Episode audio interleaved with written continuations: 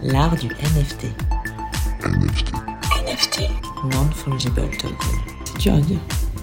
C'est de l'art, c'est de l'art, c'est de l'art.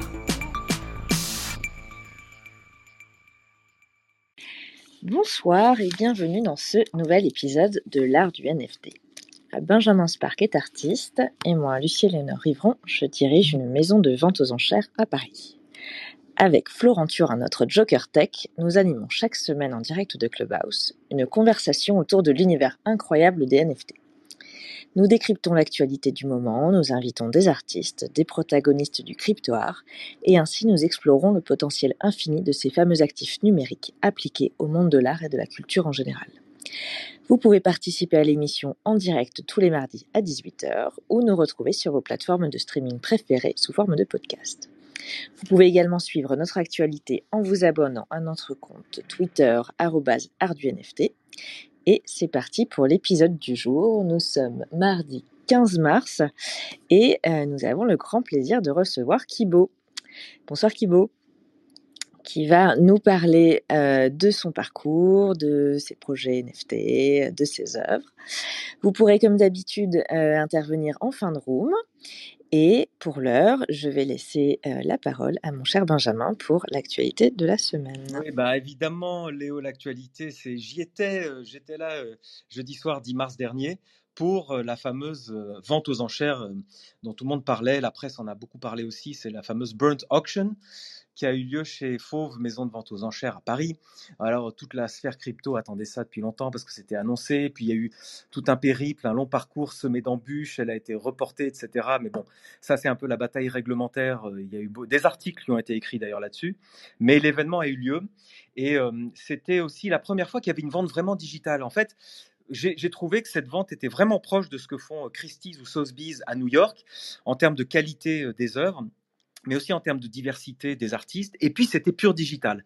Euh, et puis, enfin, aligner quand même des méga stars dans le catalogue comme euh, Beeple, euh, Xcopy, Fewoshus, euh, j'en passe, et des meilleurs. Tous ces artistes qui, alors certes, ils vendent déjà leur NFT très très cher, hein, mais tous ces artistes ont surtout marqué euh, l'année dernière, l'année 2021, et ils ont tous largement contribué à l'émergence des NFT. Donc, c'est des artistes vraiment emblématiques pour toute la sphère euh, euh, qui nous anime. Et euh, bah, le line-up était vraiment dingue. Donc, tout le monde a, a été étonné par la qualité quand même de tous ces artistes qui ont été alignés dans cette vente.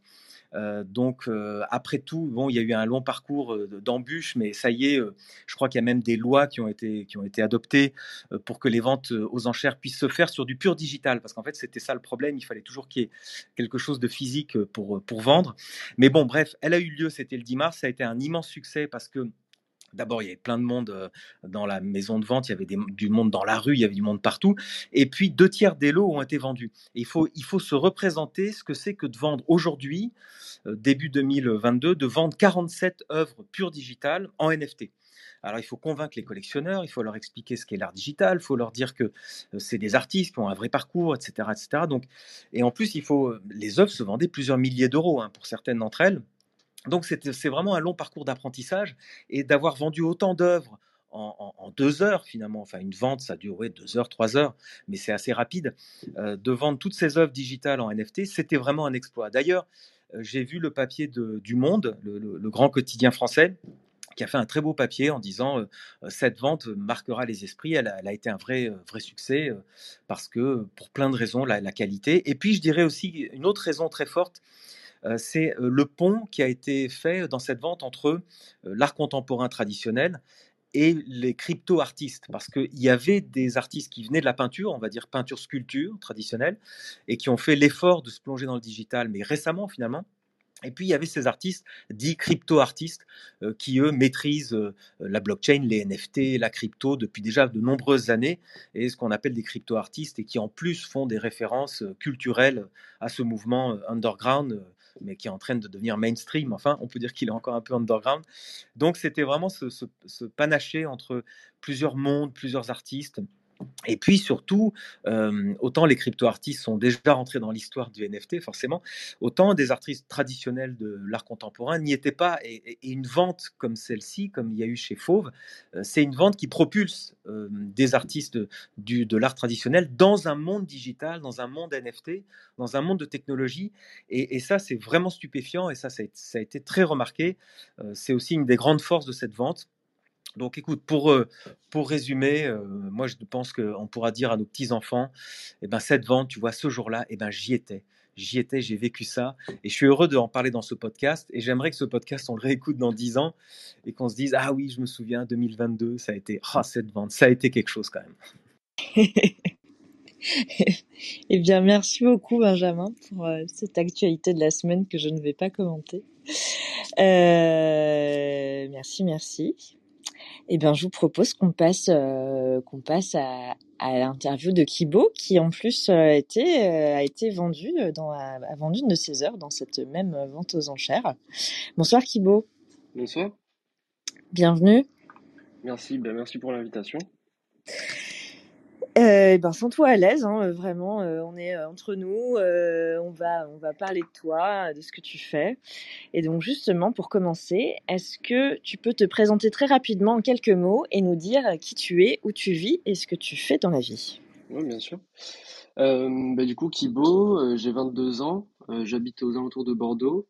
Et dans la vie, bah, du coup, je suis artiste et designer. Et principalement, je fais des NFT en tant qu'artiste. Ok, super, très clair.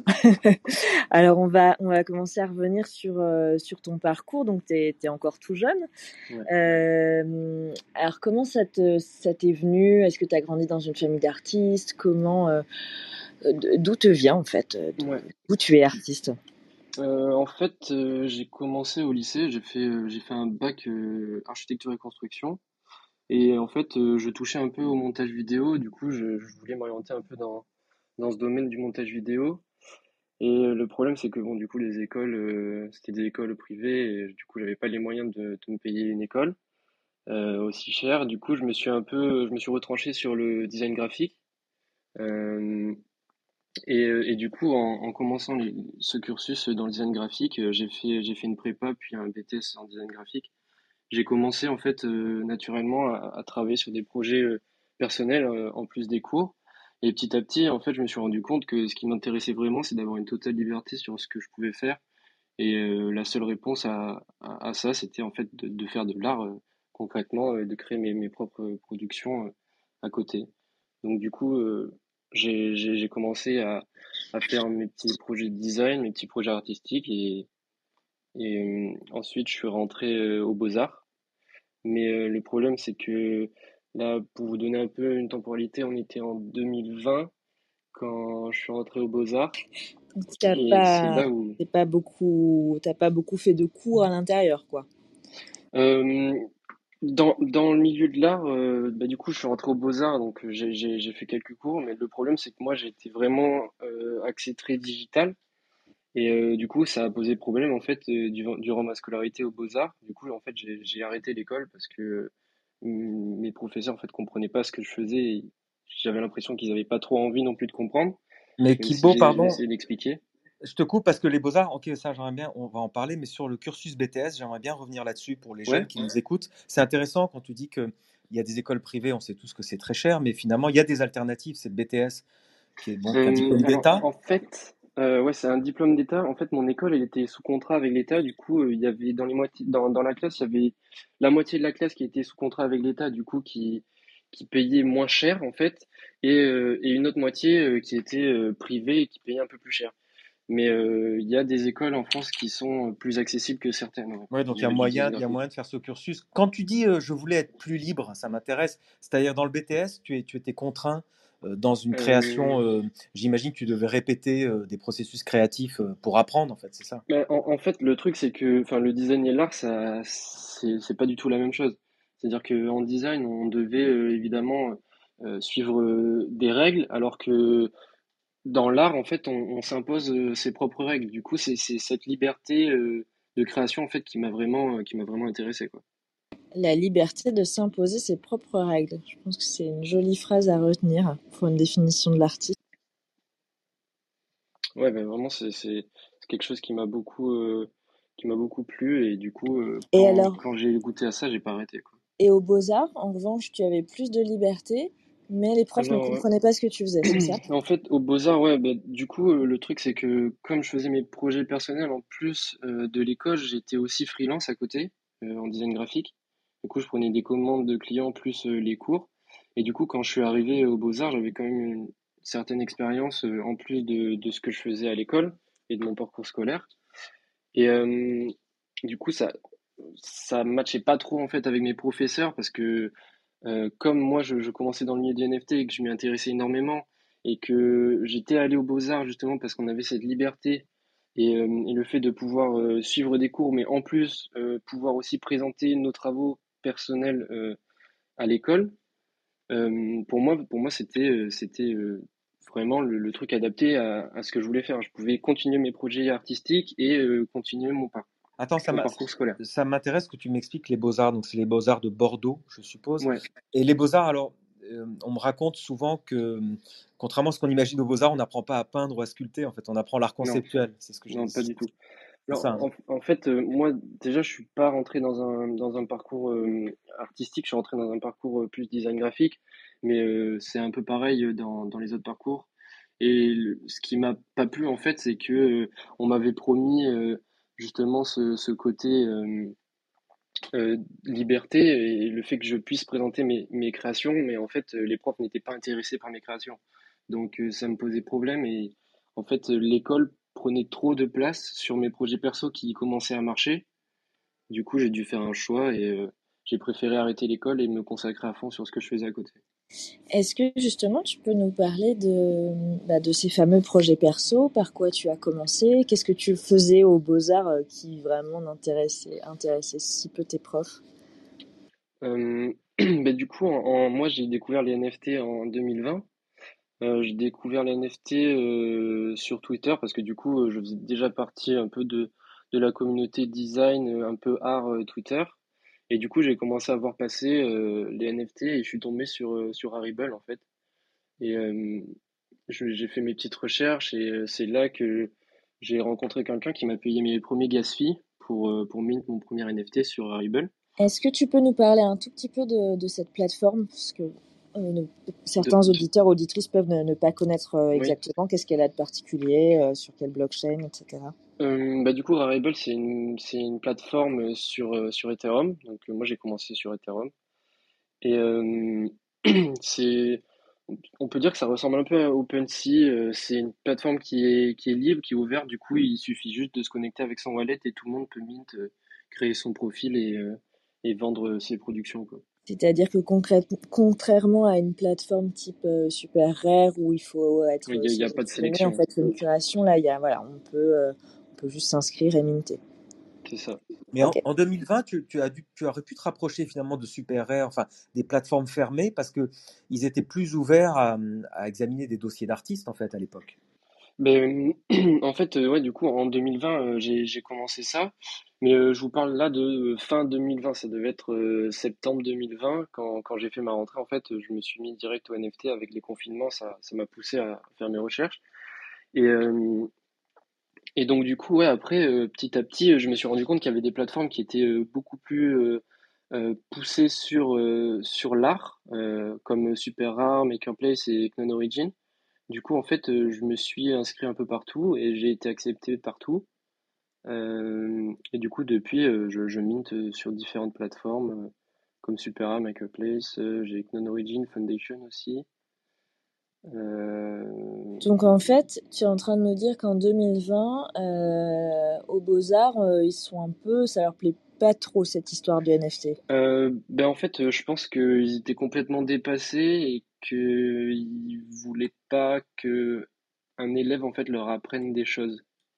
Donc euh, je pense que ça, ça, ça leur a posé problème parce que j'ai essayé plusieurs fois de leur expliquer ce que c'était et de leur expliquer qu'en fait euh, mon travail c'était pas juste des images et que derrière il y avait, euh, il y avait vraiment tout cet univers, toute cette, cette communauté, cet écosystème, cette nouvelle façon en fait de, de vendre, de consommer de l'art quoi. En fait, Mais ils- à l'époque, c'était peut-être un peu trop. euh, ils- ils étaient- tu veux dire qu'ils étaient bloqués et sur l'art digital, comme Ouais, reconnaissance, comme un art à part entière, et en plus bloqués sur la technologie des NFT. ouais, c'est ça. Et sur la partie euh, communautaire, sur la partie euh, process euh, d'édition, etc. j'arrivais pas en fait à leur faire comprendre que ça faisait partie euh, de, de, de mon travail en fait. Tout ce côté communautaire et ce côté engagé euh, qu'il y a avec les NFT qui, qui, qui démocratise un peu euh, le fait de pouvoir créer de l'art parce que moi, euh, euh, ayant 22 ans, enfin à l'époque, je n'avais, enfin à l'époque, j'avais euh, 20 ans, euh, je me disais pas que euh, bon bah demain je vais pouvoir vivre de l'art quoi. Euh, avec les NFT, quand j'ai commencé à faire des NFT, je me suis dit ah en fait il y a peut-être une chance que je puisse vivre de mes créations quoi. Oui, bien sûr, ça, ça a tout en rentrant, changé. voilà c'est ça, en, en rentrant aux Beaux-Arts, je me suis pas dit bon je vais sortir des Beaux-Arts, je serai artiste. Il n'y a pas de, de formation, c'est pas à l'école qu'on devient artiste. Euh, non, ben d'ailleurs, je crois même que les Beaux-Arts, ils, affi- ils affichent plutôt une, une orientation pour devenir professeur d'art, en fait, quand on sort des Beaux-Arts. Ouais, c'est possible avec le master après. euh, ouais. Mais c'est étonnant que tu leur aies parlé de NFT parce qu'on imagine le choc culturel que ça a été, parce que les Beaux-Arts, c'est une longue Ouais, bah oui. tradition. euh, on ne les imagine pas proposant des NFT. Ouais, bah oui, c'est ça. En fait, c'était déjà très compliqué de leur faire comprendre que tout mon travail était axé sur, sur le monde digital. Et en plus d'essayer de leur faire comprendre une nouvelle technologie, euh, bon, c'était euh, les, les... Je parlais à, à un mur, quoi, des fois. hein. C'était compliqué. Mais est-ce que c'est pareil sur Photoshop, enfin sur tous les outils classiques de, de création? Euh, non, mais moi, dans mon parcours, j'étais, j'étais en design. Du coup, tous ces, tous ces logiciels, ils connaissaient quand même un minimum. Mais, mais la technologie des NFT et le fait de pouvoir vendre une œuvre digitale, c'était complètement illogique, quoi. C'est très étonnant. Euh, Est-ce que, on s'éloigne peut-être un peu du sujet, mais, c'est des réflexions intéressantes dont on parle pas beaucoup en fait. De, est-ce qu'il faudrait euh, maintenant, plus tard, euh, intégrer les NFT et, tout, ce, que ça signifie, c'est-à-dire à la fois la technologie, mais aussi l'aspect communautaire, comment gérer, développer sa communauté, dans des cursus scolaires type Beaux-Arts? Est-ce que c'est souhaitable? Pas? Ça m'intéresse d'avoir son.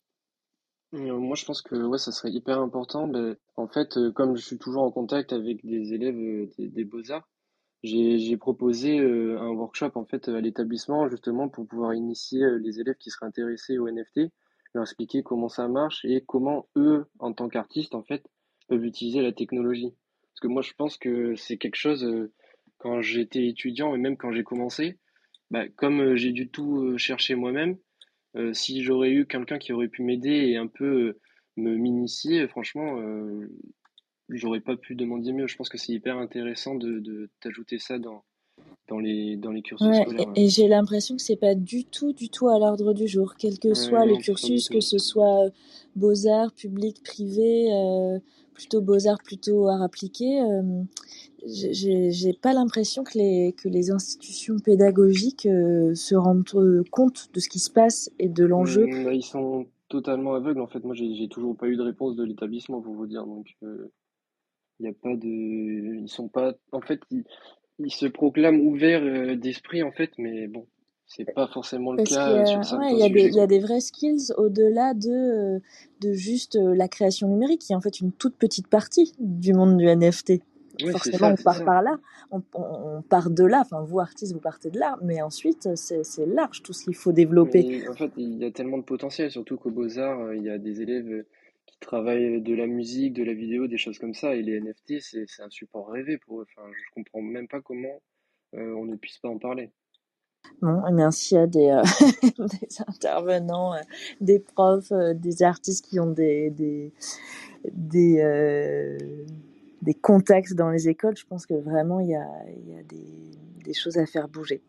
Je, on va peut-être revenir à, à tes, tes créations à toi. Euh, Oui. donc, tu es en design. euh, et alors, par, par quoi tu commences? Euh, Où est-ce que tu dis, OK, j'ai envie de me poser mes propres contraintes euh, Qu'est-ce que tu fais, en fait? Quelles sont tes premières œuvres que tu mintes? Bah en fait, ouais, quand j'ai commencé sur Harible, j'ai mint un peu mes productions personnelles. euh, du coup, il y avait un peu de tout. Il y avait des productions digitales, il y avait des choses que j'avais scannées, euh, des collages, euh, un peu de dessin. Et du coup, c'est là où je me suis rendu compte que je pouvais réellement vendre mes travaux et, vivre. Enfin, au début, c'était pas vivre, mais me faire de l'argent avec. Et du coup, petit à petit, c'est là que j'ai j'ai apply pour, sur toutes les autres plateformes. Et euh, c'est là où je me suis dit, bon, ben là, j'ai j'ai une opportunité, il faut vraiment que je travaille sur, euh, sur mon univers, euh, prendre le temps de développer ce que, ce que je veux présenter aux gens, ce que je veux euh, montrer de C'est-à-dire mon qu'au travail. au début, c'était un petit peu dans tous les sens, tu as minté un Oui, peu voilà, toutes tes c'est c'est ça. En fait, expérimentations euh, sans au forcément début, livrer. euh, c'était vraiment juste une, ouais, une expérimentation. Je- je- J'ai essayé, j'ai je testais, je- j'étais aussi un peu dans le doute, je comprenais pas trop non plus comment ça marchait. Du coup, j'ai j'ai fait mes premiers pas euh, à Mint, euh, un peu mes, mes projets euh, perso de l'époque. Et quand je me suis rendu compte que c'était vraiment quelque chose de sérieux et qu'il y avait un vrai potentiel, je me suis dit, bon, bah, il faut que je me mette. euh, bah, je me suis dit, en fait, là, ce que je fais, c'est vraiment une démarche d'artiste classique. C'est juste mon support de vente est, juste différent. Donc je me, je, je me suis pas inspiré, mais on va dire que je me suis renseigné un peu sur des parcours d'artistes classiques et puis j'ai, j'ai commencé à, travailler ma patte et, à développer mon propre univers que j'ai mis sur, euh, sur les autres plateformes euh, petit à petit. Oui, je- quand on revenait sur Super Rare euh, et qu'on voit quelques-uns de, de tes travaux, euh, j'ai l'impression qu'il y a effectivement des, des passerelles entre l'art digital et l'art physique. On a l'impression qu'il y a comme des maquettes. Alors, je ne sais pas si ces, ces maquettes architecturales sont faites. euh, enfin, on, on sent de la, de la mousse, enfin, on sent des matériaux physiques. Est-ce que c'est un jeu, un trompe-l'œil sur lequel tu joues? Euh, alors en fait, pour, pour, revenir- pour que ce soit un peu plus chronologique, euh, moi quand j'ai commencé euh, les NFT, j'ai euh, j'ai travaillé en fait, euh, mon travail se base autour d'un petit personnage que j'ai inventé qui s'appelle O. Euh, en fait, O c'est un personnage anonyme euh, du, du métaverse. Et ce que je voulais représenter en fait, c'est grâce à ce personnage, ça, ça me permet en fait de travailler des concepts euh, du monde digital, mais aussi de mettre le spectateur en fait au centre de, de mes pièces. C'est-à-dire que comme c'est un être anonyme, tout le monde peut s'y identifier, quoi. En plus, O, il est écrit d'une manière un peu particulière. Je... C'est un, petit peu ton, le, Ouais, le en O qu'il y a dans ton logo. avatar là. C'est Euh, mon logo, ça, hein. ouais. En fait, c'est euh, le logo de l'ensemble vide. Je trouvais que ça représentait bien ce concept de euh, un être anonyme où chacun peut s'y identifier. Et euh, donc, en fait, j'ai créé ce personnage d'abord en 2D parce qu'à l'époque, je ne savais pas faire de, de 3D.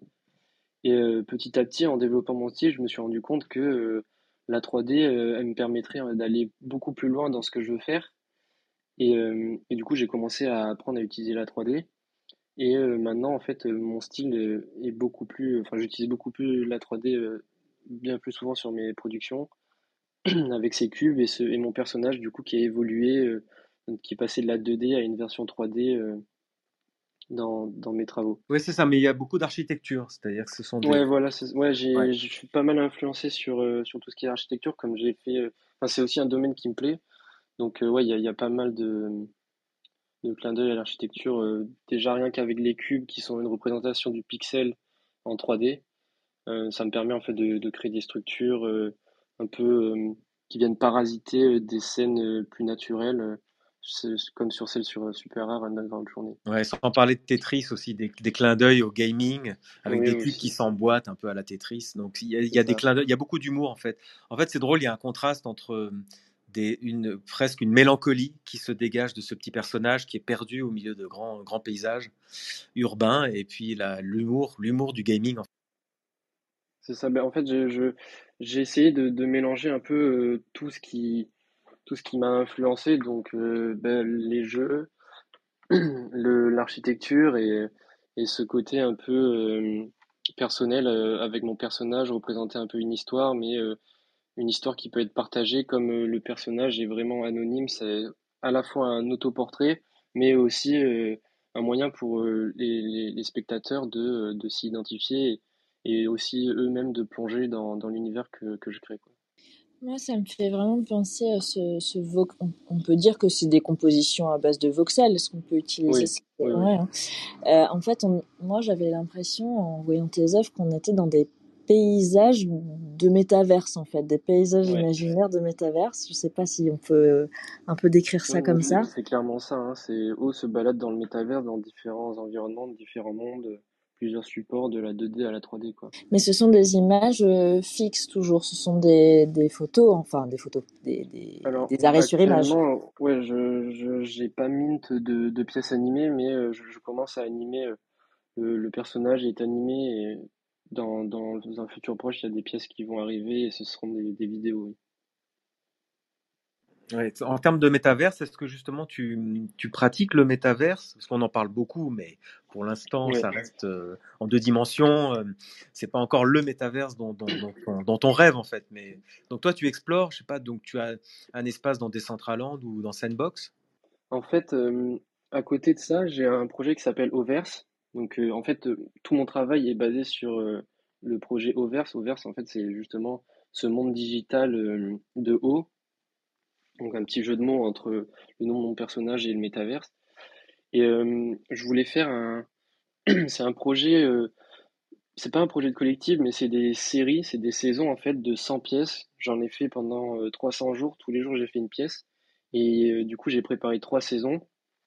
Donc, je travaille sur le projet. Il n'est pas encore euh, finalisé, mais le, le but final, en fait, c'est vraiment euh, d'avoir euh, ces petites collections, un espèce de milieu, un juste point entre l'art et euh, les collectibles, et euh, de donner un point d'entrée sur le métaverse parce que j'ai, euh, je travaille sur Sandbox pour réaliser un petit, euh, une petite expérience, euh, des petits jeux où on incarnerait haut en fait euh, dans, dans Sandbox et on pourrait jouer avec le personnage en fait euh, directement dedans. Est-ce que Et est-ce euh, qu'on peut voir sur ton Instagram euh, ces espèces ouais, de d'assemblage de blocs euh, avec des motifs très colorés, c'est de ça. transparence, c'est ça? Ok. Ouais. En fait, ça c'est la dernière saison euh, que je suis en train de, de, de finir de partager sur, sur Instagram. Euh, chaque saison, c'est 100 pièces, euh, donc euh, 100 jours de... J'en ai fait pendant 300 jours, ouais, donc du coup 100 jours, 100, 100 pièces, une saison. Moi, moi, je suis, moi, je suis intéressé là par ce que tu viens de dire. C'est-à-dire, tu fais des, des pièces, donc trois saisons de 100 pièces, ça fait 300 pièces. Mhm. Et tu as dit quelque chose qui me titille vraiment, c'est que tu, tu cherches un juste milieu entre l'art et les collectibles. Et alors, dans les NFT, à chaque fois, moi, je précise ça parce que je me bats contre la plupart des gens qui me disent Ah, t'es dans les NFT, ah, bah, t'as fait 10 000 pièces alors. J'ai dit non, je, fais, je ne fais pas comme les CryptoPunks, je ne fais pas 10 000 pièces, je fais des œuvres uniques, etc. Bon, j'explique un peu le- la différence. Et, et toi, et ça, ça m'intéresse, j'aimerais ta vision de ça. Est-ce que, hum, toi aussi d'abord, est-ce que tu dois te battre pour dire que non, je fais pas des collectifs, je fais de l'art? Et est-ce que, et comment tu, tu fais le pont entre les deux? Donc, tu fais 300 pièces, donc c'est quand même 300 pièces, c'est quand même beaucoup pour un artiste, mais tu expliques qu'elles ont toutes une démarche unique finalement. C'est ça. Mais en fait, elles font tous partie d'une œuvre plus grande qui est Overse, en fait, qui est la création du monde autour euh, de mon personnage.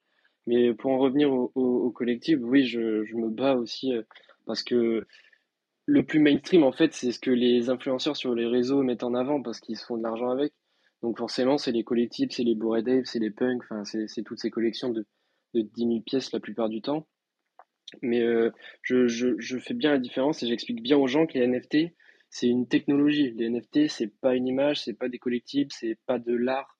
Les NFT, c'est juste un support qui permet euh, aux artistes, mais aussi euh, à, à d'autres personnes de, de créer justement ces, ces objets sur la blockchain. On fait tous, on a tous ce même engagement et ce même combat quotidien. Ouais, il faut, il faut bien expliquer aux gens, mais après, c'est normal parce que Ouais. l'information qui est la plus accessible, c'est les collectibles, puisque c'est là où il y a beaucoup, beaucoup d'argent qui tourne. Donc forcément, il y a, il y a plus de visibilité et les influenceurs jouent une, une énorme, énorme, par- une, une énorme partie pardon, de, de, de, de, de ce côté-là sur, euh, sur la mise en avant de l'information. Et, et du coup, euh, niveau éducation, bah, les gens euh, ne connaissent pas forcément ce qu'il y a derrière. Du coup, tous les artistes, toute la communauté et tout ce qui est, qui est possible de faire en fait avec les NFT. Quoi. Mm, Je suis parfaitement d'accord. D'où l'intérêt, encore une fois, de la pédagogie et non seulement dans les écoles, mais aussi au- auprès du grand public. Et c'est ce qu'on essaie de faire euh, ici, humblement, avec ce podcast. Euh, moi, j'aimerais revenir, euh, parce que je suis fascinée par, euh, par tes paysages. En fait, j'ai, ça me fait penser à des, des, des scènes très évoluées en Lego, un petit peu. Mhm. Euh, Ouais. quelque chose de d'à la fois ludique mais euh, un peu fantasmagorique et, euh, et voilà j'aimerais un peu connaître tes, tes sources d'inspiration à quel moment tu figes une image? Est-ce que c'est le la technique qui te fait aller vers quelque chose ou est-ce que tu as une idée préconçue en amont et, et ensuite tu, tu crées avec avec les outils numériques? En fait, en fait, ça dépend parce que je, la plupart du temps, j'ai une idée, je fais un petit croquis à plat et, euh, et ce que j'essaie de représenter, du coup, c'est vraiment ce, ce monde digital qui vient parasiter euh, des, des scènes un peu plus naturelles, un peu plus réelles. Du coup, sur des pièces où on va avoir de la végétation, ça va plus être ce concept de, de, du monde digital qui vient euh, un peu s'accaparer de nos vies, mais qui, ça peut être négatif ou positif. Mais la plupart du temps, je, commence avec un croquis et puis après, je viens travailler avec ces cubes euh, euh, des formes en fonction de, l'idée de base. Mais euh, ça, ça, me- comme c'est modulable, en fait, ça me permet de faire un peu n'importe quelle forme. Ça peut être vraiment très architectural ou plus organique en, fon- en fonction de, ce que je fais avec. Mais on est vraiment sur, ce côté Lego, ce côté construction. Ça, ça- en fait, ça me, ça me laisse une totale liberté en utilisant un seul élément euh, et ça permet aussi euh, vraiment de, de- d'affirmer euh, ma patte graphique et, euh, et cette signature un peu qui est euh, le cube dans, dans mes travaux, quoi. Ouais, il y a une vraie euh, cohérence, euh, cohérence graphique. Je, je voulais faire une remarque et elle vient de m'échapper. si tu peux me sauver, Benjamin. Non, non, c'est pas grave, mais justement, en termes de saison, euh, moi j'aimerais bien que tu m'expliques pour- pourquoi trois saisons et pourquoi 100 pièces par saison. Excuse-moi, je reviens toujours dans cette histoire de, Ouais. de nombre de pièces, mais ça m'intrigue. Euh, bah en fait, il n'y a, pas forcément euh, d'idée là-dessus. C'était vraiment euh, que dans une année, quand il y a 365 jours, du coup, je me suis dit, j'aimerais bien faire. de base, je voulais me lancer un défi et de faire une pièce tous les jours. du coup, j'ai commencé en 2020 euh, et j'ai fait une pièce tous les jours et je me suis dit, bah, tous les 100 jours, je vais faire une saison. Euh, ça me permettra en fait de faire des drops euh, de, de 100 éditions et euh, pour revenir du coup sur le point de entre l'art et les collectibles, c'est parce que sur mon projet, il y aura certaines utilités, mais je veux que ça reste des utilités euh, artistiques. C'est-à-dire que euh, j'ai pas envie, en fait, ce qui, ce qui me dérange un peu, c'est tous les, les, les, collectionneurs ou investisseurs, ça dépend de quel côté on est, qui viennent et qui poussent les artistes en fait à ajouter de l'utilité à leurs travaux alors que de base, un artiste, euh, enfin, sur une pièce d'art, euh, l'utilité, c'est de la contempler, c'est euh, c'est de la regarder, c'est de s'évader avec. C'est pas, il n'y a pas forcément une utilité derrière, en Ouais, est-ce que plus tu de, peux de juste, celle de euh, l'art classique. est-ce que tu peux juste préciser pour euh, nos auditeurs, nos auditrices, ce que ça veut dire dans le monde des NFT, un- en gros un token, c'est ça, hein, créer un token avec, euh, avec un- de l'utility, si tu peux juste expliquer en, de manière assez... Bah, en, en fait, euh, le, NFT étant un objet, ça peut servir de clé, euh, par exemple, pour euh, euh, recevoir quelque chose derrière ou il y a, plein d'utilités différentes. Par exemple, moi, sur mon projet, une personne qui a acheté une édition, derrière, va avoir accès au jeu sur Sandbox. C'est-à-dire qu'en gros, son édition, c'est un peu comme s'il avait, elle avait acheté un, disque pour pouvoir jouer à, à l'expérience que j'ai créée sur Sandbox. Mais il n'y a pas que ça. On peut aussi euh, avoir euh, un print de l'œuvre euh, gratuitement ou un accès anticipé à la prochaine saison ou participer à une loterie pour gagner une pièce. une pièce gratuitement sur, sur la saison, par exemple. Donc c'est des utilités comme ça que, que je veux travailler. Euh, des choses vraiment rattachées à mon travail, quoi. tu veux dire que la, la personne qui t'achète un NFT aura d'abord la jouissance d'une œuvre d'art, enfin d'une de tes créations, voilà, et en plus, donc tu dis c'est un bonus quand on quand on a une de tes œuvres, on a comme bonus l'accès à ton prochain jeu euh, sur le, le Metaverse Sandbox. Pour l'instant, c'est ça. Aujourd'hui, c'est concret, ça.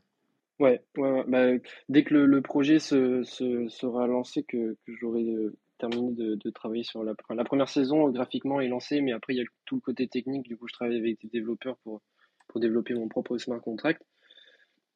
Ça prend un peu plus de temps. Mais, euh, mais ouais, une fois qu'il y aura ça, en fait, chaque pièce de chaque saison est une porte d'entrée pour accéder au jeu. Mais en plus, derrière, il peut y avoir des petites récompenses euh, en fonction euh, du NFT sur lequel vous tombez. C'est-à-dire que moi, je me suis inspiré des collectibles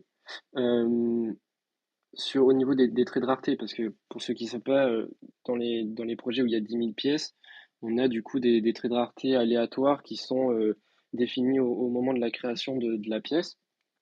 Et moi, en fait, c'est différent. C'est-à-dire que le, le visuel est déjà euh, fait.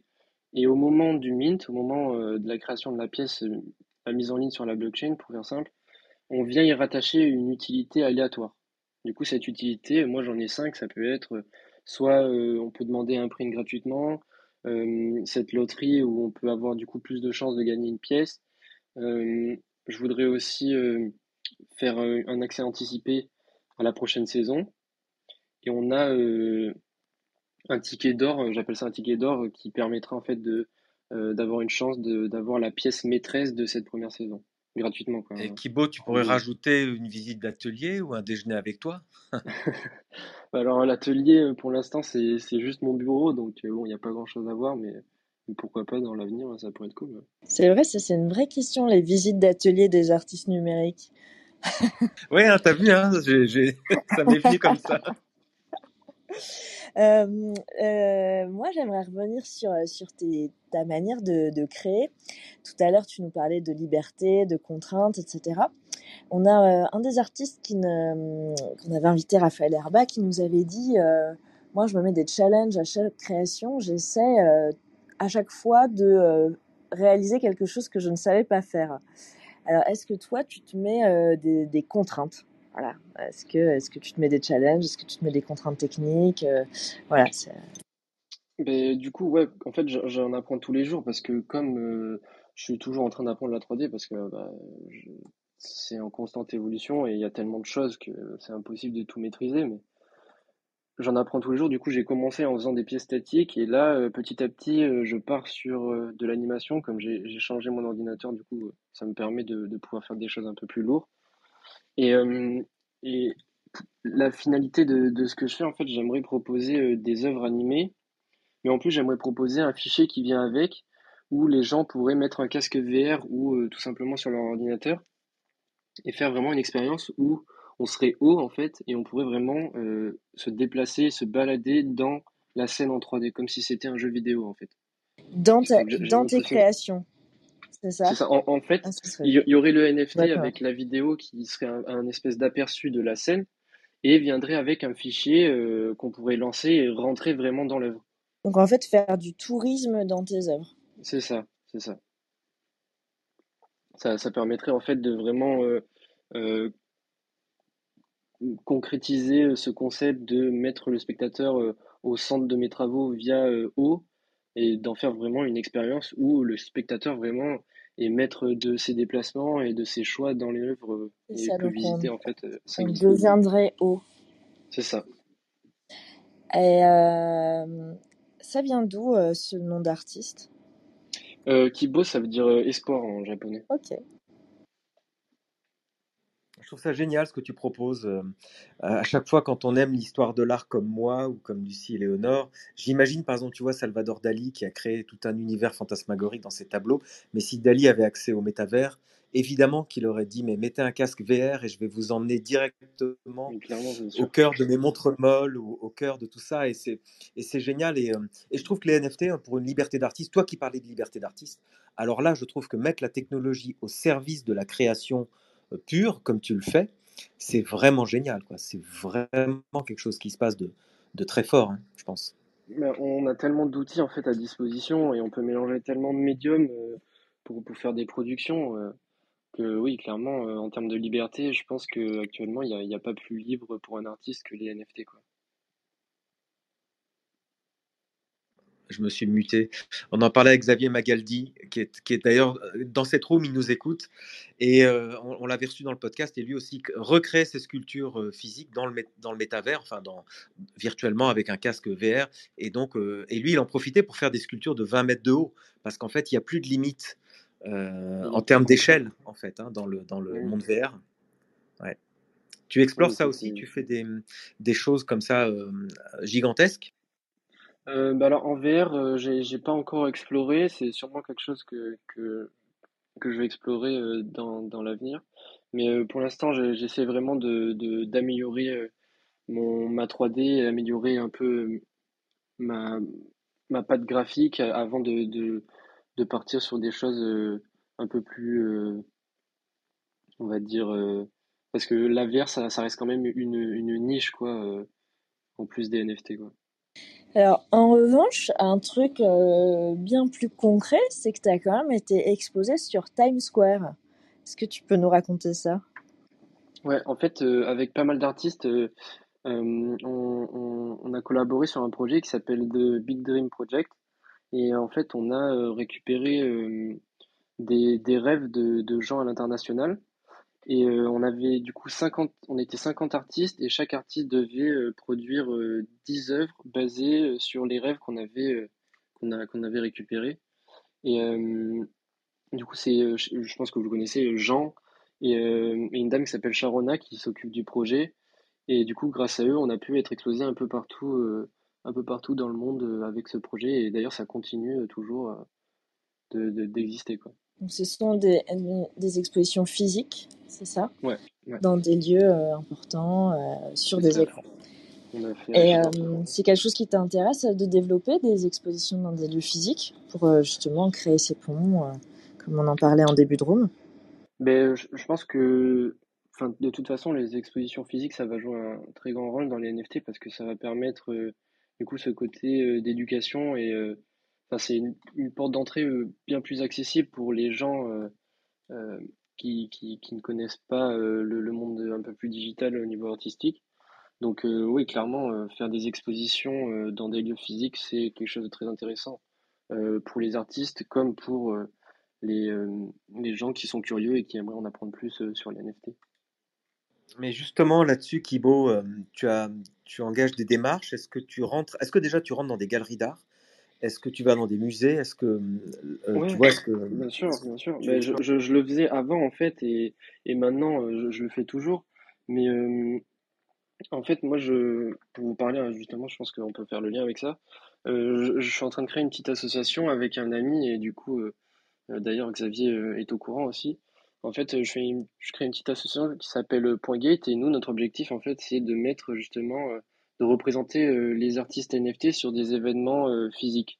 On était présent euh, à NFT Paris en début d'année et peut-être qu'on sera présent à Lisbonne en avril pour le pour le Ouais, dans, NFC. dans trois semaines. Tu peux juste nous rappeler le nom de l'association? Euh, Point Gate sur euh, les réseaux, vous pouvez nous trouver, c'est Dot Gate, Ok. D-O-T-G-A-T-E. Ok. Et euh, tu peux nous citer quelques artistes qui sont dans la sauce?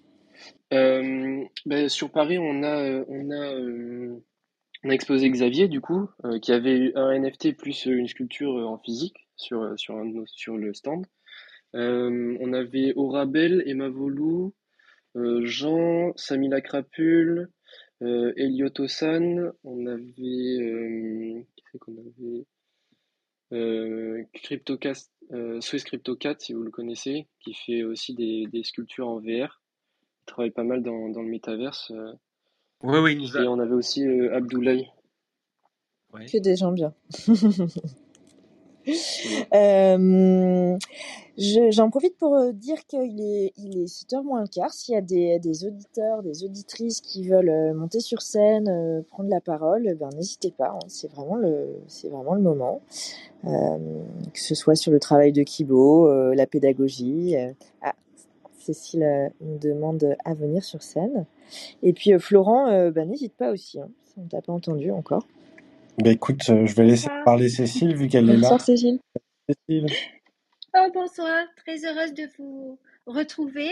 Je vous ai écouté euh, bien attentivement sur euh, tous vos épisodes podcast et c'était vraiment euh, une joie d'en apprendre tous les jours auprès d'artistes incroyables. Et encore une fois, ce soir, Kibo, ce jeune talent est, parmi nous et ça me fait tellement plaisir de, mieux comprendre ces projets de, jeunesse. Bon, je, je suis pas toute jeune, toute jeune, mais Il n'y a pas je, d'âge je dans les comprends ce qu'il veut dire. Voilà, exactement. Je, je comprends euh, cette incompréhension aussi de la génération, euh, de ma génération. Et on- c'est grâce à Benjamin et à Florent aussi au tout début l'année dernière que j'ai vraiment compris euh, tout, tout cet enjeu, tout cet engouement et toute cette créativité que, que, que cette jeunesse nous, nous amène.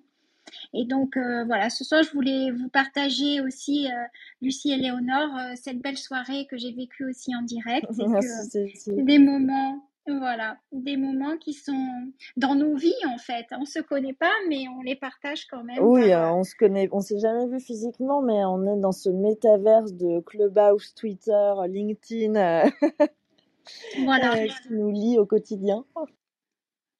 Donc, euh, bravo Kibo et je vous souhaite vraiment euh, bah, de, réussir parce que vous, êtes vraiment euh, très talentueux et vous avez bien raison de, tourner le dos à, cette, j'allais dire, voilà, ce, classicisme dans, les écoles d'art parce que tout ça s'est dépassé. Je pense aussi qu'il faut avancer et que vous nous faites, voilà, faites progresser tous ensemble. Merci beaucoup. Trop bah d'amour, trop d'amour. Euh, merci beaucoup Cécile. Euh, c'est clair que ça fait, ça fait longtemps, ben, ça fait plus d'un an qu'on se connaît maintenant euh, au travers de la voix notamment. Tu étais avec nous au tout début avec Benjamin. Et, et ça fait plaisir que voilà que tu es fidèle au poste au travers des les podcasts. C'est peut-être plus, plus facile parfois d'écouter un podcast au, calme dans son coin plutôt que de venir à 18h tous les, tous les mardis sur Clubhouse. Euh, en tout cas, merci beaucoup, Cécile. Euh, moi, Kibo, je voulais te, aussi, pareil, te féliciter. Euh, c'est vraiment cool. Enfin, ton parcours et ton, refus des institutions tradies, on va dire, et legacy, comme ils appellent, comme, comme ils disent les anglophones, la, legacy, quoi. Je perds mes mots en français, du coup.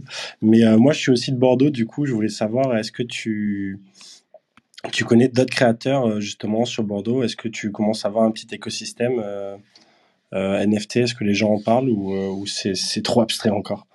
Ben, en fait, localement, sur, Bordeaux, il y a Jean aussi qui fait des NFT depuis longtemps avec moi. Mais c'est très récent. Et puis, le, truc, c'est que l'information n'est pas relayée dans, les points stratégiques. Donc, par exemple, au Beaux-Arts, moi, chaque fois que je revois du coup des, des élèves qui sont au Beaux-Arts, bah, en fait, ils viennent me poser plein de questions parce que bah, auprès de leur prof, il n'y a aucune réponse. Donc c'est pour ça que j'ai proposé euh, un workshop pour euh, un peu aider euh, les élèves en fait qui sont dans le besoin parce que je, sais que si notre travail n'est pas forcément digital ou qu'on ne baigne pas forcément dans le monde du digital, aller chercher les informations sur internet c'est pas toujours facile.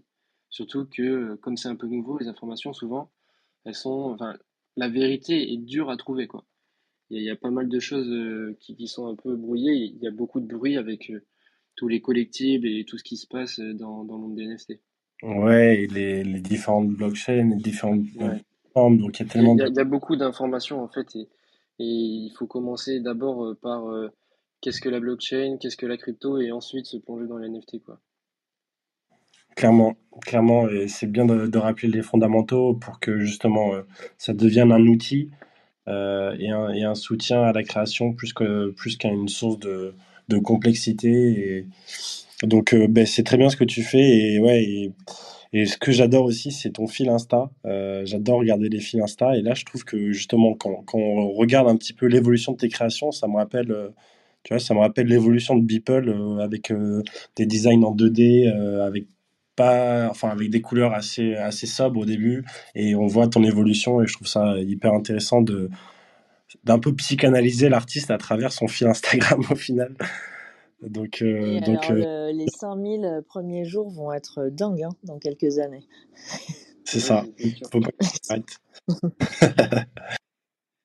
Est-ce qu'on a euh, d'autres d'autres personnes qui souhaiteraient prendre la parole? Ouais, je crois qu'il y a quelqu'un qui lève la main. Ben non. Si, si.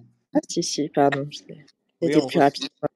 Il y, a, il y a Yo qui est ici, qui m'a envoyé un petit message euh, via Clubhouse pour me dire qu'il existe une école euh, qui se spécialise dans le métavers. Mais bonsoir Yo, peut-être que tu peux nous éclairer sur ce que tu, tu m'as dit.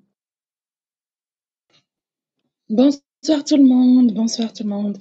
Euh, j'espère que vous allez bien. Alors je me présente, moi c'est Nelly et je suis designer produit. Donc du coup, je m'intéresse beaucoup à Metaverse, à blockchain et à notamment NFT. Ça m'intéresse beaucoup, énormément.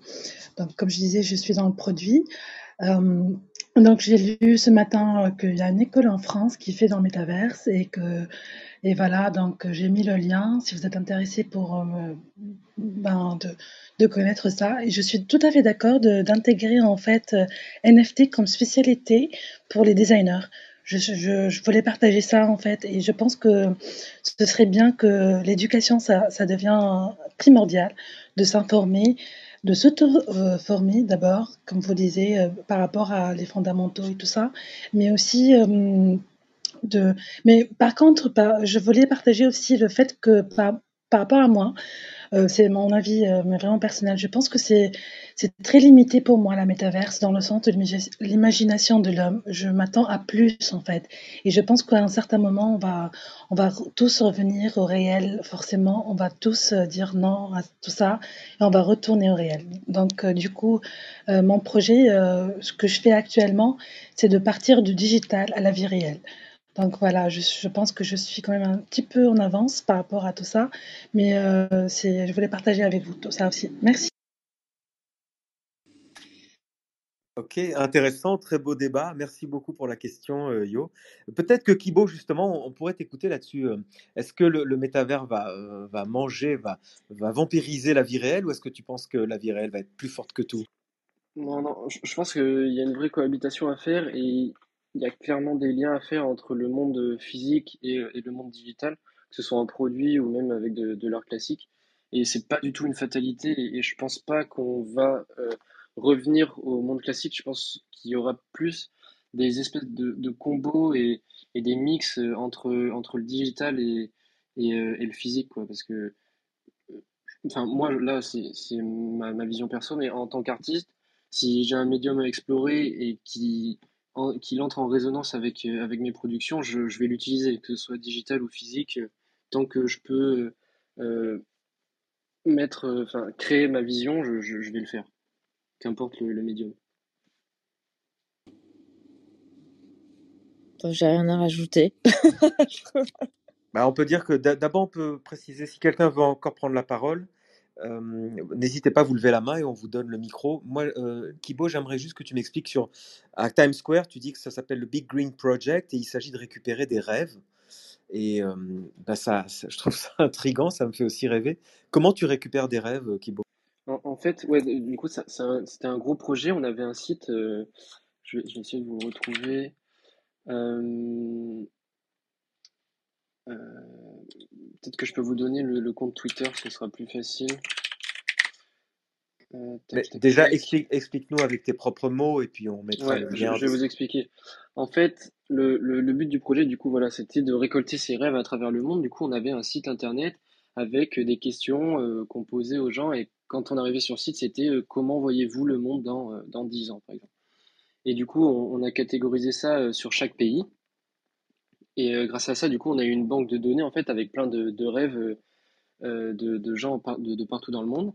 Et du coup, nous, les artistes, après, on a euh, sélectionné 10 rêves chacun pour les recréer avec, avec notre patte artistique.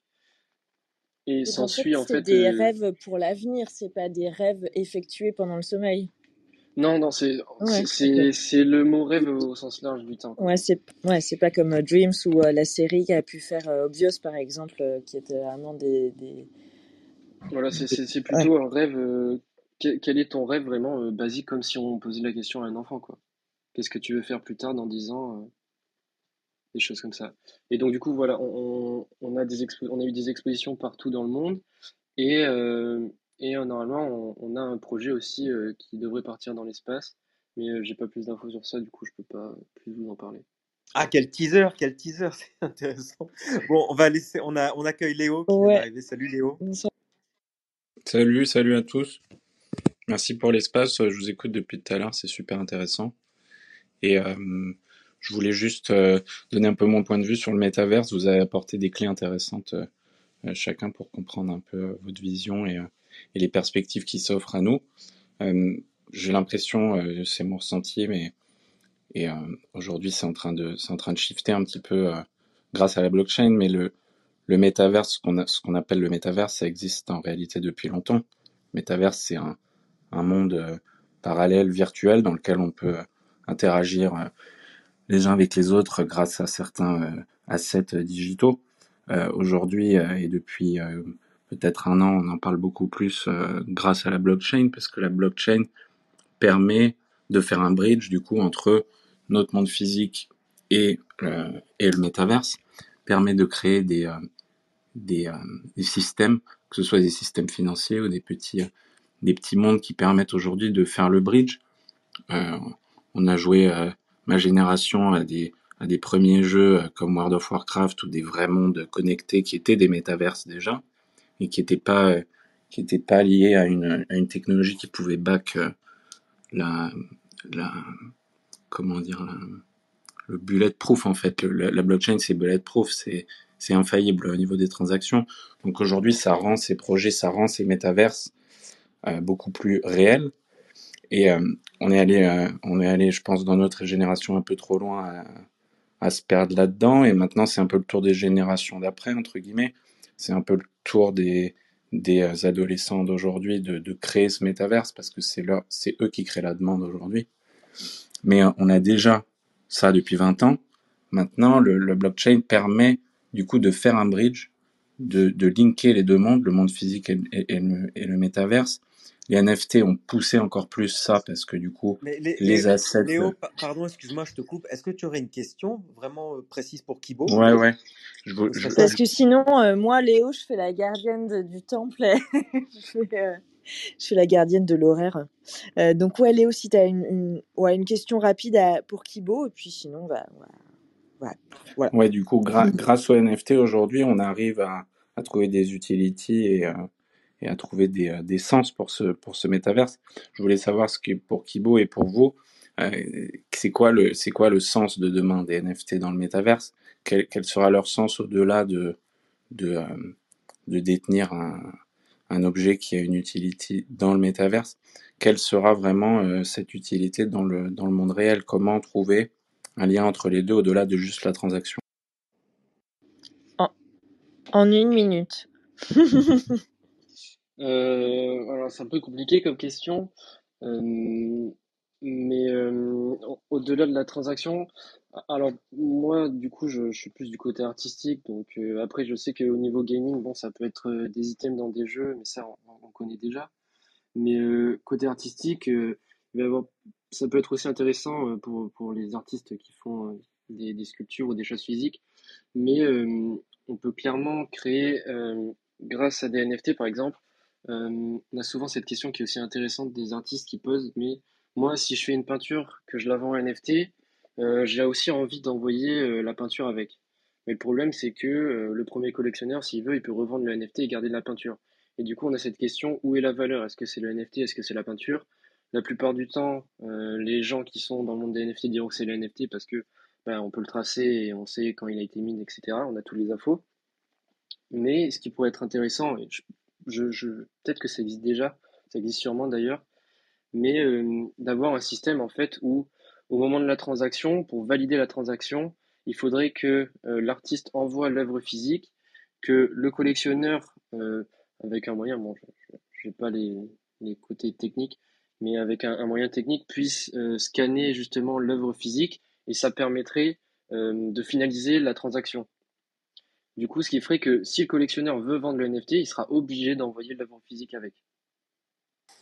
Ça, je pense que ça peut se faire via les smart contracts, mais je pense que ça pourrait résoudre pas mal de problèmes euh, pour des artistes qui font des œuvres plus euh, physiques et qui aimeraient se mettre au NFT et qui ont ce- cette problématique. Alors c'est un vaste sujet qu'on aborde assez régulièrement, d'ailleurs, les rapports entre œuvres physiques et NFT. Mais euh, je vais ben, vous couper pour euh, enchaîner sur la toute dernière partie de la Léo, room. Léo, juste, une heure. juste, Ouais, désolé, je veux juste répondre en, en un mot à Léo, Ah, euh, parce que j'ai bien compris la définition des métaverses, et je pense que justement les NFT, ça ramène la propriété numérique dans ce qui existe depuis longtemps, qui sont ces métaverses, mais pour lequel on n'avait aucun, euh, aucun moyen de posséder quoi que ce soit. Et là, du coup, tout ce que ramènent les NFT, c'est pas juste une transaction, mais bien les actifs qu'on va pouvoir garder dans ces mondes et qui vont garder de la valeur potentiellement ou de l'utilité. Voilà, désolé. Merci Florent. Euh, Après, si on, peut continuer la roue, on peut, faire un, petit after room hein, sur les sur les métavers, si vous voulez. On peut rester en ligne pour ceux ou celles que ça intéresse. Euh, moi, je voudrais euh, essayer de, de, de garder un petit peu le, timing de, de l'épisode et, et poser quelques petites questions à, à Kibo. Euh, Est-ce que tu peux nous citer, Kibo, un artiste ou une artiste qui t'inspire, que ce soit un, artiste ou une artiste crypto ou pas? Euh, ouais, euh, j'ai un artiste qui s'appelle Untitled Army, peut-être que vous le connaissez, euh, qui m'a beaucoup inspiré parce qu'il travaille énormément en fait et représente tous ces concepts avec son personnage. C'est-à-dire que son personnage devient l'œuvre, mais ça peut, il le modélise euh, toute c'est- Ça peut être un bâtiment, un paysage, mais ça reste le personnage en fait. C'est un peu la ça, ça source d'inspiration de haut. ouais, ça, ça m'a beaucoup inspiré. C'est ça qui m'a donné envie en fait de, de créer ce personnage et de pouvoir euh, euh, justement euh, bah, transmettre mes, mes concepts à travers lui, quoi. Ok, super. Euh, Est-ce que toi, tu es collectionneur de NFT? Ouais, je, je collectionne aussi. Ouais, alors qu'est-ce que c'est le premier NFT que tu as collectionné? Euh, j'ai collectionné euh, toute une série de NFT euh, d'un artiste qui s'appelle Peter Morbacher. C'est un artiste qui a dessiné des cartes pour Magic sur les premières éditions, pour ceux qui connaissent. Et c'est un illustrateur qui dessine en fait des, des anges et, des, des, pers- des, des, personnages, on va dire, un peu, enfin, très fantasy, Donc ça, c'est la première fois que tu as, que acheté ou qu'on t'a offert un NFT. Enfin, Cet comme là, je parle, je parle de NFT, euh, enfin, une pièce d'art euh, sous forme de NFT. Ouais, ok. Et euh, alors, un NFT que tu n'aurais pas réussi à avoir? Euh, ben, c'était l'an dernier, quand il y a eu le drop de Xcopy, euh, j'étais, j'étais à Paris et du coup, j'avais une connexion de Wi-Fi dans le McDo et j'ai pas réussi à l'avoir parce qu'il n'y avait pas assez d'internet. C'est moche. Euh, Ouais. le, le NFT que tu attends avec impatience. Euh, oh, là, je sais pas du tout. Euh, moi, je, je sais que, bon, euh, sujet un peu tabou, le, le mécaverse, euh, bon, voilà, il y a eu pas mal de scandales autour, mais en termes de production artistique et les artistes qui sont derrière, moi, je trouve que c'est vraiment top du top au niveau de la qualité. Et là, ils sont en train de ils vont sortir leur petit euh, mécabot et, et enfin, je- ça me tarde en fait de voir à quoi va ressembler le mien. quoi. Ça marche. Intéressant. Et alors, ma toute dernière question. Euh, quel est euh, l'invité que tu aimerais écouter dans cette, dans cette room? Euh, je sais pas si vous avez fait une édition avec Jean, mais euh, moi j'aimerais bien un peu euh, Ouais, je sais pas s'il va vouloir. le détail du parcours de Jean, Mais mais euh, bah, écoute, tu en parleras, je serais ravie, en tout cas, personnellement. Et ben, merci beaucoup pour toutes ces, euh, pour, bah, tout en fait, Thibaut. Euh, je vais laisser la parole à, Florent, euh, qui va euh, faire le tirage au sort du giveaway, parce que c'est un petit peu la tradition du podcast où les artistes invités nous offrent un giveaway pour supporter le podcast et puis pour faire connaître euh, leur œuvre. Donc là, on va faire le tirage au sort du giveaway de la semaine dernière de Xavier euh, Magaldi. Et puis peut-être euh, si tu souhaites aussi ben, nous soutenir et diffuser ton œuvre, pourquoi pas proposer un giveaway à la communauté. Voilà, je laisse la parole à Florent. Oui, merci Léo pour m'avoir mâché un peu le travail. Euh, ben ouais, on salue euh, Xavier du coup qui est dans la room, qui nous écoute et qui a été un super invité la semaine dernière, qui a fait un giveaway qui a connu beaucoup de succès parce que du coup tu vas devoir choisir un numéro entre 1 et 70 Kibo pour choisir le gagnant ou la gagnante du, du giveaway. je vais prendre 8. Le 8, c'est gentil, euh, tu me facilites la tâche. Alors, roulement de tambour, c'est les collectionneurs eux-mêmes, il me semble. Euh, c'est assez drôle. Attendez, je vais regarder quand même. Euh, je suis pas sûr. Non, malheureusement, il nous, il nous follow pas. Euh, Est-ce que tu peux me redonner un, un autre euh, numéro, s'il te plaît? Euh, 13. Le 13. Le 13, c'est Swiss CryptoCat. Bon, mais voilà, le monde est petit. Euh, je pense que Xavier, Swiss CryptoCat a peut-être déjà une œuvre de toi, donc euh, voilà, il va être content. Euh, donc voilà, félicitations à lui, on va tweeter dessus. Et Kibo, du coup, est-ce que ça te dirait de, soutenir le podcast et, les prochains invités et partager ton art avec nos auditeurs? Ouais, carrément, j'en avais déjà parlé, mais j'ai une petite pièce à disposition. je pourrais vous envoyer pour, pour un giveaway. Trop cool.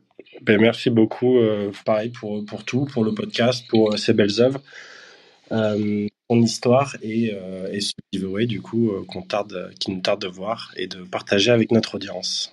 Mais merci beaucoup pour l'invitation, c'était cool de, de pouvoir partager un peu mon parcours euh, et de pouvoir un peu euh, en parler avec, euh, avec des gens. Merci infiniment, Thibaut. Je vais euh, lancer le générique de fin. Et puis, si vous souhaitez rester en after ensuite, euh, n'hésitez pas. Euh, merci à toutes et tous et je vous souhaite une bonne soirée. L'art du NFT. L'art du NFT. NFT. Non-fungible token. C'est dur à dire. C'est de l'art, c'est de l'art, c'est de l'art.